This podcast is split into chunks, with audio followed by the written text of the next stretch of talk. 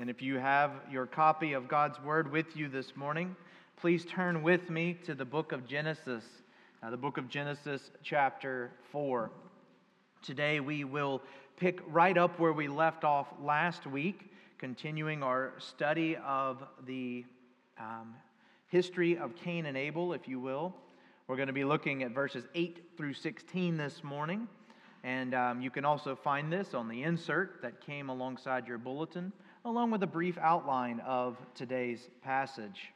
And if you were with us last week, you may remember we ended on a bit of a cliffhanger. After having his offering rejected, Cain became angry. We're told his countenance fell. It could also be translated depressed, downcast, heartbroken. God lovingly spoke to Cain and offered him a path to correction. He was to do that which was right or good. However, if he chose to continue down that path he was headed, sin was crouching at the door, waiting to devour him. It's important to remember our actions have consequences. Every time we take a path, we're choosing not to take another one. Cain was at a crossroad. He could listen to God correct his ways, trust in him by faith, and be well regarded. Or he could follow his own wishes and desires and fall down a path of sin and consequence. Does that decision sound familiar to you? This is essentially the same choice that Adam and Eve had to make, right?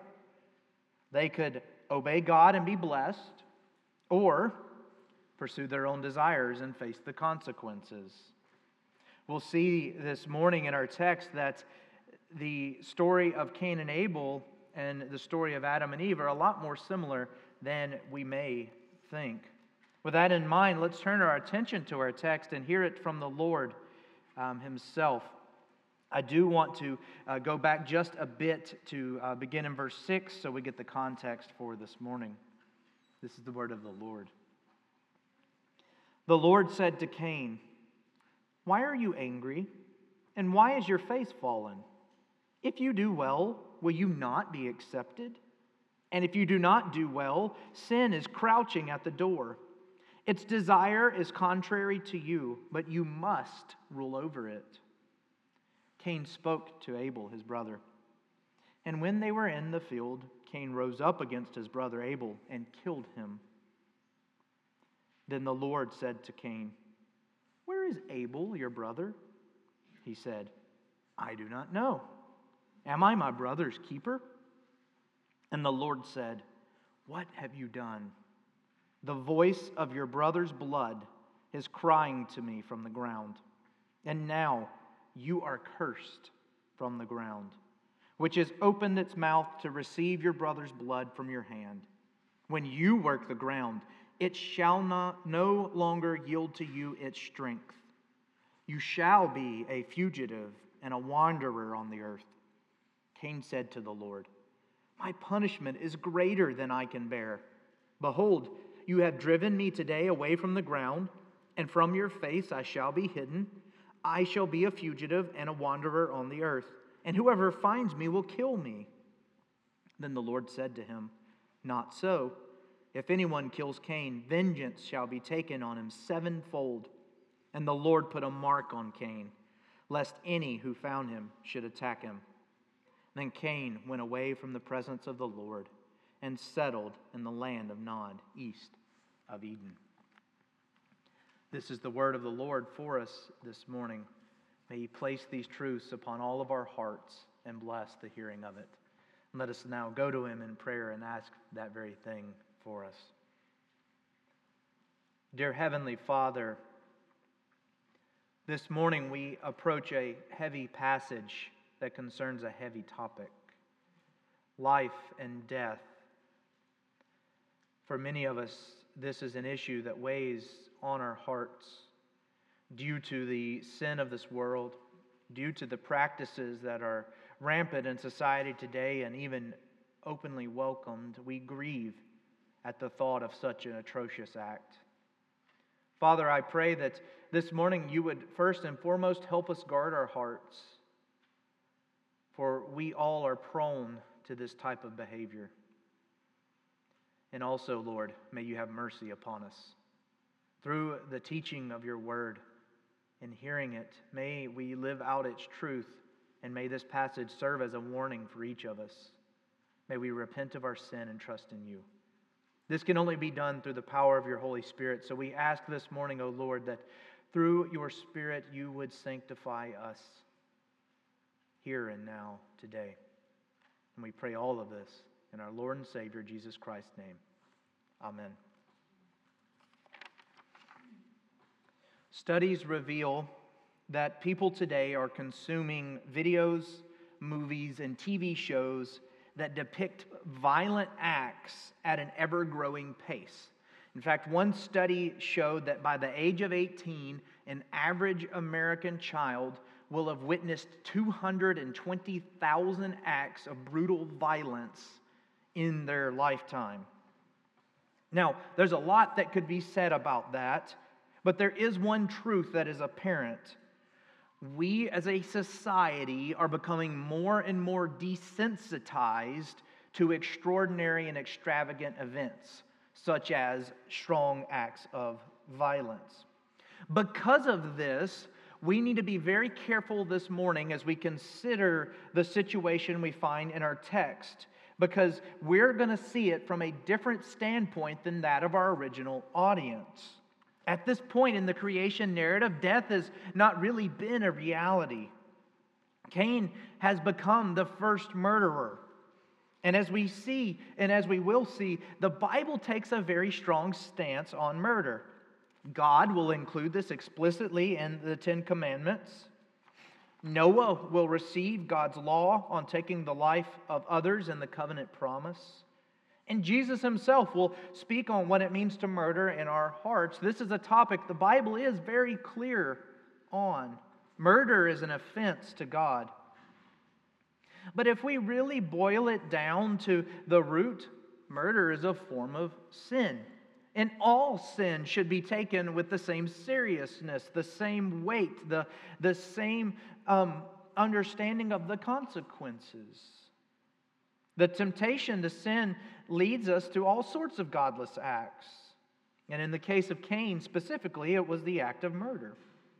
Well, excuse me. Well, this morning I want us to consider three consequences of the sin of Cain recognizing that we're all sinners and we all deserve the full wrath of God. May this serve as a warning for us. First, I want us to see, and it's a slight change from your bulletin, that sin hardens our hearts. We see that in verses 8 through 10. Secondly, I want us to see that, that sin brings separation and pain. There are consequences involved. We find that in verses 11 and 12. And then, thirdly, I want us to see that sin drives us away from God. We find that in verses 13 to 16. And as we consider each of these today, we need to do so with fresh eyes. We need to do so with the mindset of the original audience. So, with that in mind, let's begin by seeing how sin hardens our hearts. And we don't have the spoken words between Cain and his brother. You may have noticed that that is missing from our text. But we should feel the weight as observers, even still. Cain spoke to Abel, his brother, and then while they were in the field, Cain rose up against his brother Abel and killed him. There's no mistaking what took place. God had just spoken to Cain, warning him about his anger and his desires. God told him that if he did not overcome his desires, they would consume him. Cain did not take the path of repentance, though. His anger needed an outlet, and the outlet became his brother. Note how many times in this passage that is brought up. Cain out with his brother. He took the life of his brother. acting out on uh, and acting on anger in a hurtful way is a sin all too common to man. However, as we mentioned earlier, this is the first time we see it take place, and, and there is this, this shock of newness that such a thing is even possible, that it would even happen, and especially so in, in the family unit. We get very little commentary on the act itself, but the great deal of our text is this interaction between Cain and between God. God does not let us wonder will God step in? Will God bring judgment? Will God interact with Cain? Or, again, as we wondered with Adam and Eve, has God really taken a step back? Is he going to be hands off from this point as part of the, the sin of the fall that, that God will just let things go? Well, we don't have to wonder these questions because immediately we transition to this conversation. And, and really, we, we say it's a conversation, but it is a judgment, it is a sentence. You should read this with the divine authority of God's voice bearing down upon Cain, weighing on him from heaven. The Lord said to Cain, Where is Abel, your brother? Can you imagine the weight of those words? God simply asks a question, but with this question, there is no doubt what is being asked, is there? Do you remember in your own life what it was like to get caught doing something wrong?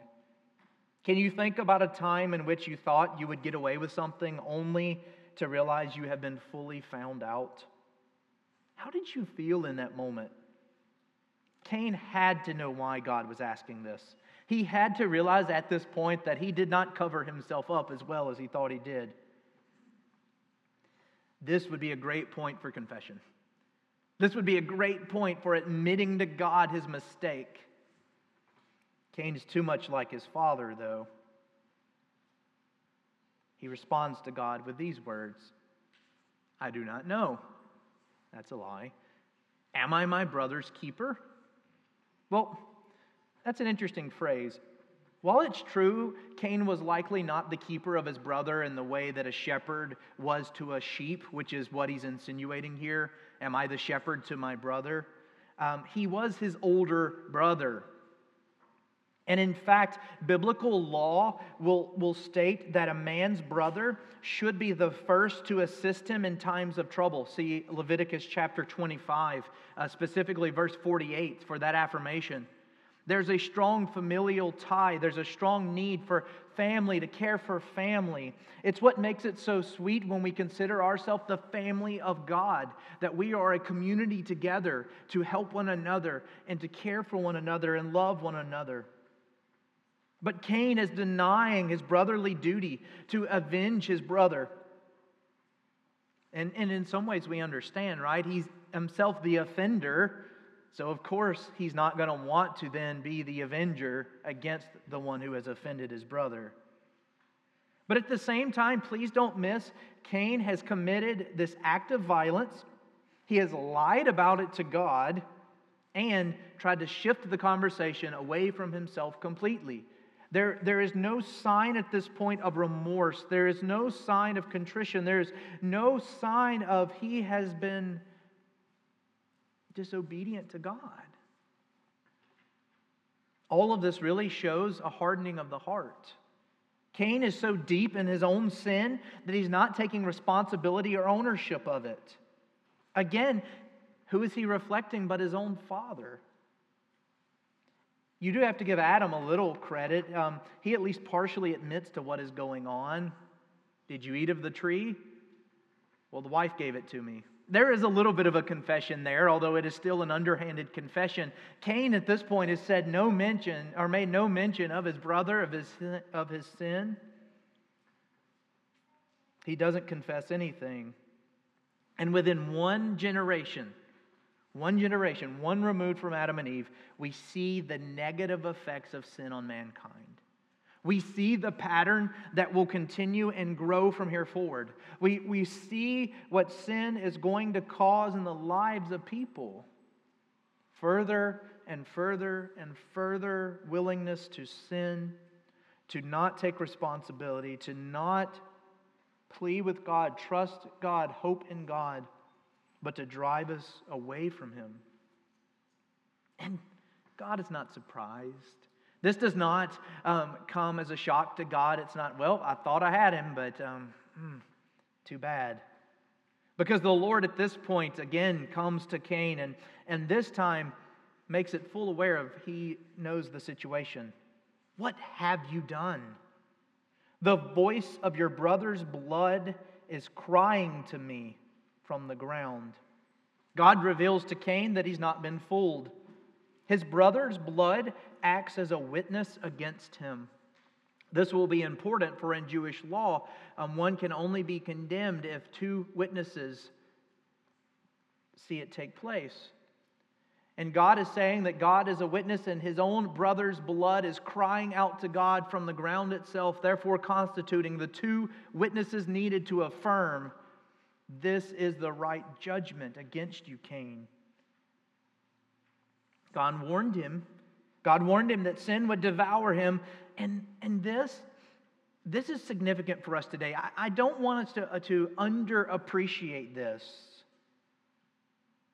While sin takes very light, or society takes very lightly the consequences of a great many of sins, lying, adultery, coveting, there does seem to be some ways in which murder is still socially unacceptable, with one exception. Um, that's the exception of abortion.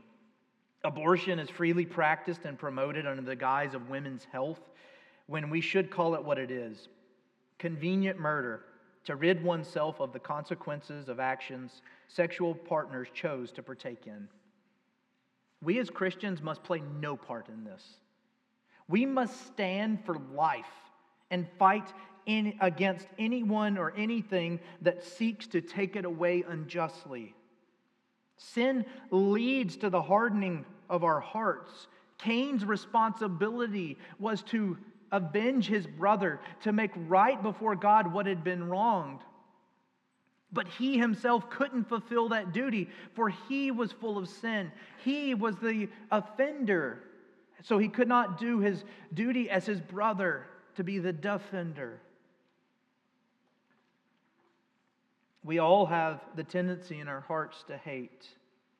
We all have selfish desires.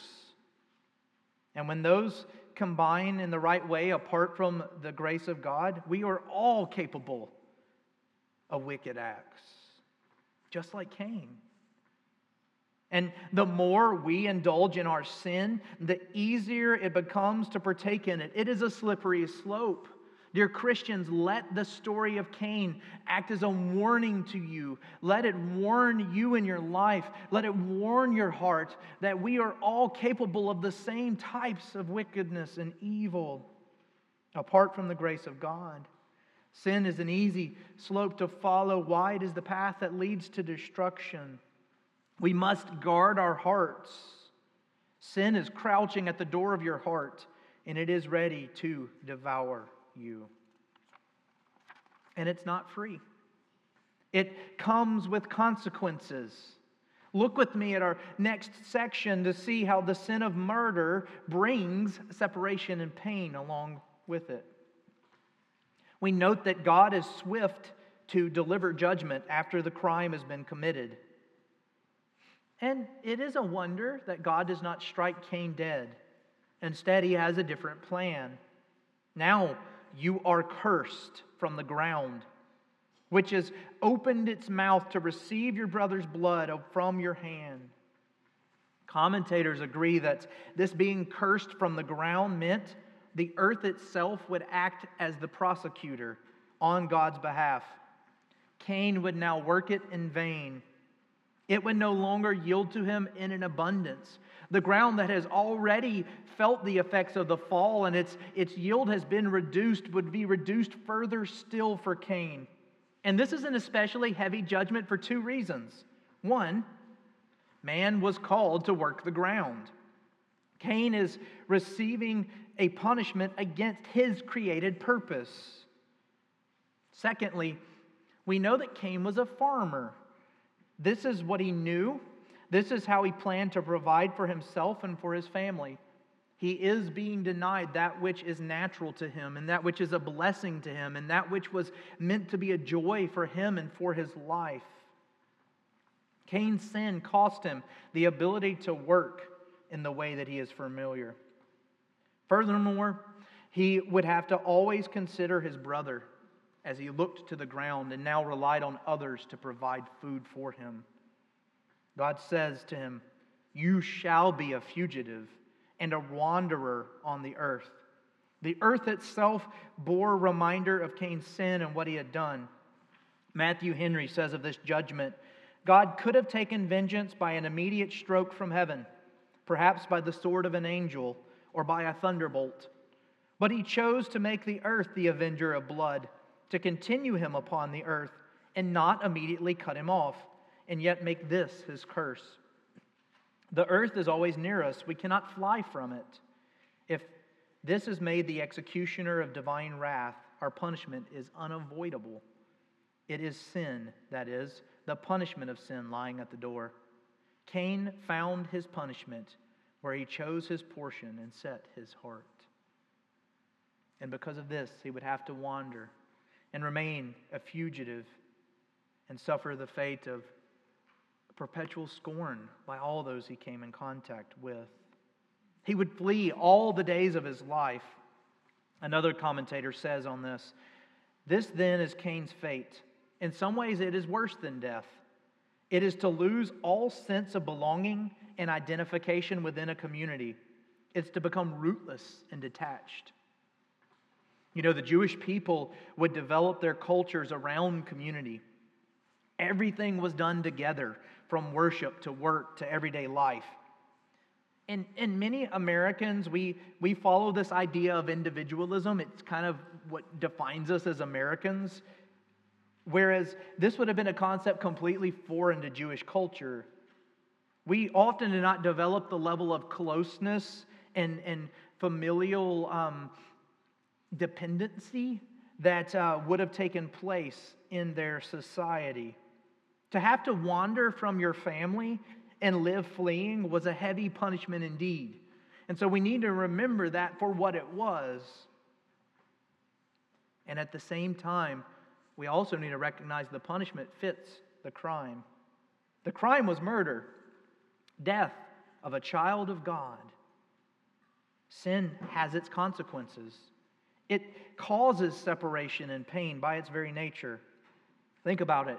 If you sin against your neighbor, while he may forgive you, the relationship you once had will be strained at some point or at some level. Sin tends to drive a wedge between people. And if this is the case for us in our day to day relationships, how much more do you think it's the case between us and God? God is holy. God is perfect and blameless and righteous. We cannot come into his presence as we are sinful, or we will face his complete and total wrath.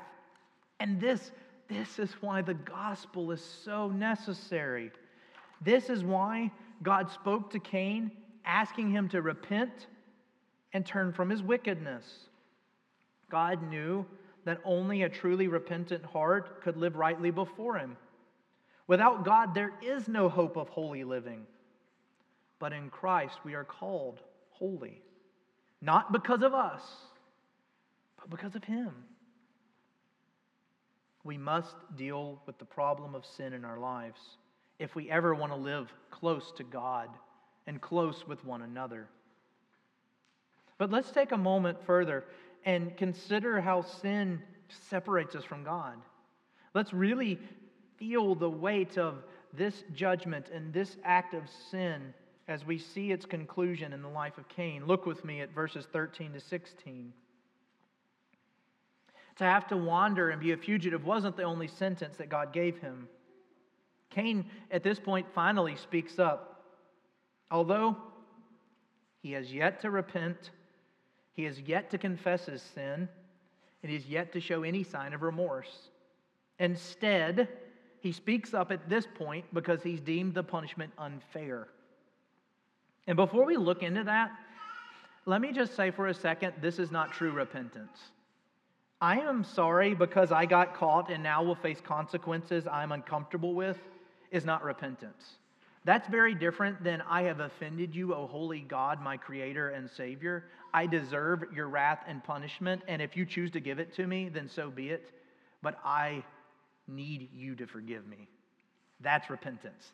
What Cain does is not repentance. And, and unfortunately, today, too many people misunderstand that. So I want to make sure that, that we consider that because here's what he says My punishment is greater than I can bear. Behold, you have driven me today away from the ground. From your face I shall be hidden. I shall be a fugitive and a wanderer, and whoever finds me will kill me. Cain recognizes he's the recipient of God's displeasure, but whose fault is it? Did you catch it in the passage? You have driven me. I will now be a wanderer because of your judgment, because of your punishment, because of your actions against me, O God. He says that this is unfair, that this sentence is too great. And the level of irony here is astonishing. Why is it too great? Because someone may hear about what I have done and try to kill me for it. Do you see that? Do you, do you hear what he's saying? Let's, let's drive this even further. Who are the people on the earth right now? Who are the people alive at this point? They're his brothers and sisters.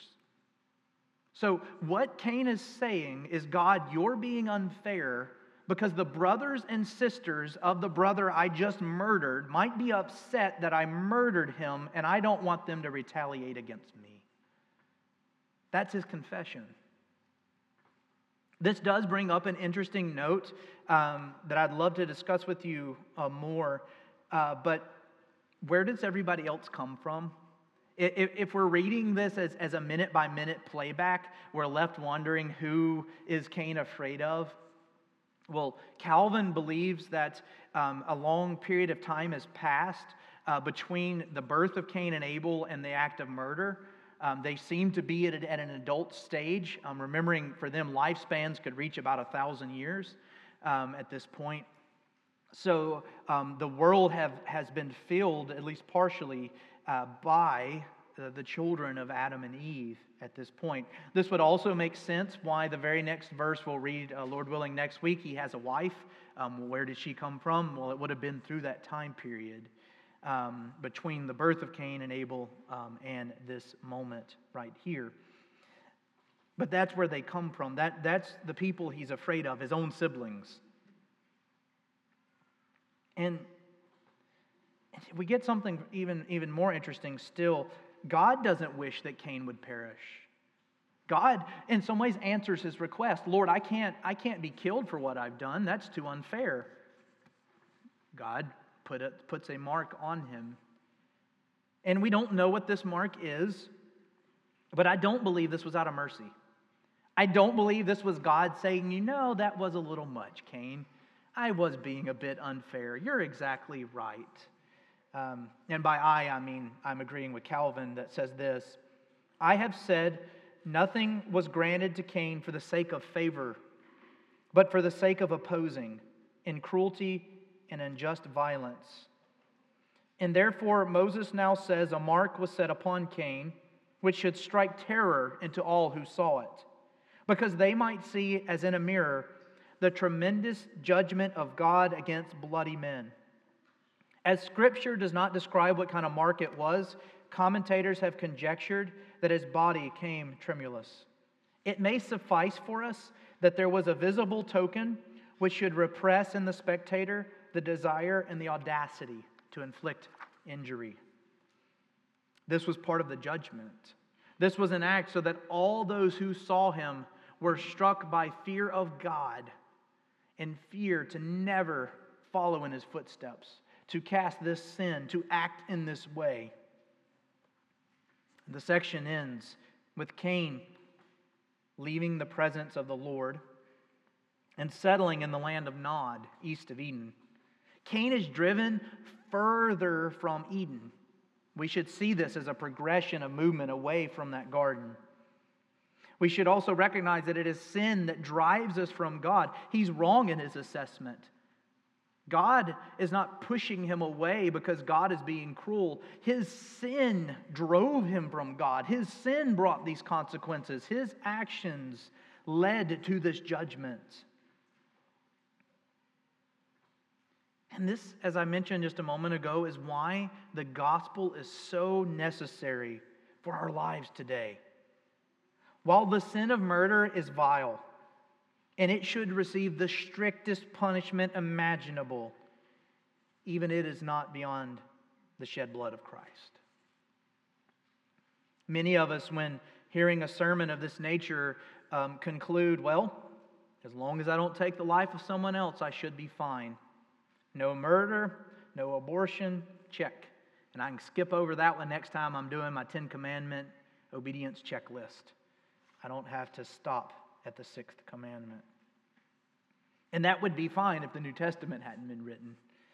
Jesus, recognizing that we're all prone to thinking that way, says in the Sermon on the Mount, Matthew 5, verse 22, I say to you, everyone who is angry with his brother will be liable to judgment.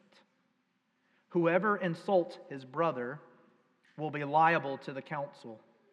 And whoever says, You fool, will be liable to the hell of fire. Notice the language he used there. Think it's a coincidence that Jesus uses brotherly language to describe the consequence of the sin of murder? Or do you think Jesus might have had in mind this very moment back in history where Cain took the life of his brother and faced these consequences? You see, while I hope that none here would be capable or willing to intentionally take the life of someone else unjustly, we are all prone to anger and wishing harm upon others. And Jesus is quick to point out that both deserve the same punishment. They really are the same offense. We need to read the story of Cain and respond in humility. We need to ask God to forgive us for not loving our neighbor as ourself or loving God with all of our heart, soul, mind, and strength. Because we're all selfish. But just as much as we are those things, all that does is point to the sweetness of Christ. All that does, with all of our sin and all of its wickedness and all of its evil, it just reminds us how much more Christ's love is. If you're here today and you have murdered, either in your heart or physically, please know that there's forgiveness. There is hope in the gospel. Don't believe me? Spend some time in Hebrews 11. You're going to come across a man named Moses. Just so happens to be the same guy that wrote the passage that we're reading this morning. He's in the section often called the Hall of Faith. Then go to Exodus, I think it's around chapter 2, and read about that guy named Moses. What was one of his first acts as an adult? Murder. Intentionally, willfully taking the life of someone else. One of the most faithful men in Scripture, the man we're trusting right now through God's providence and through God's Holy Spirit to deliver to us his divine word, is a murderer. That's not to make light of this sin, but that's to say that Moses was forgiven by trusting in God by faith, just as much as we are forgiven by trusting in Christ by faith, even for acts such as these. That does not minimize them, but that does demonstrate the magnificence and glory of our God. Guard your hearts. Take seriously the consequence of sin. Flee from it at all cost. And when you do fall, confess it. Repent. Turn from it. For God is quick to forgive those who place their hope and trust in him. And remember in the story of Cain, Cain's sin found him out. Cain's sin came with consequences. God was the judge and acted them out, but it was not God that forced his hand. It was not God that caused him to strike his brother. It was his sin. And his only hope from here forward is to repent. And as we continue to look in God's word, we'll see how this story unfolds. But for you, there can be forgiveness. And my hope and prayer for you is that you know that today. Let us pray.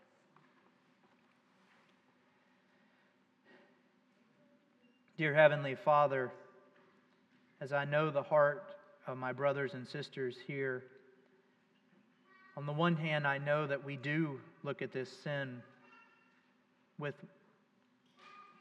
as the wickedness that it is. We do recognize the weight of it, and, and I pray that we do in our hearts seek to avoid it at all costs, and in fact, to promote life. But at the same time, Father, as I know my own heart, I know that I'm prone to it. I know that I'm not removed from this ability. I have all of the tools needed. I'm capable, but it's only by your grace that I do not carry it out. Forgive us, O Lord. Forgive us when we disobey. Forgive us when we make much of our sin because we're making much of ourselves. Help us to remember that there's forgiveness of Christ, even for great sins such as these. And may we learn from the story of Cain and Abel that sin comes with a heavy, heavy price. In fact, it was so heavy, Christ had to die so that it might be cleansed. Lord, we delight in the good news of the gospel. We delight in the hope of forgiveness in Jesus Christ. Help us to trust in you today and every day. We pray all of this in Christ Jesus' name. Amen.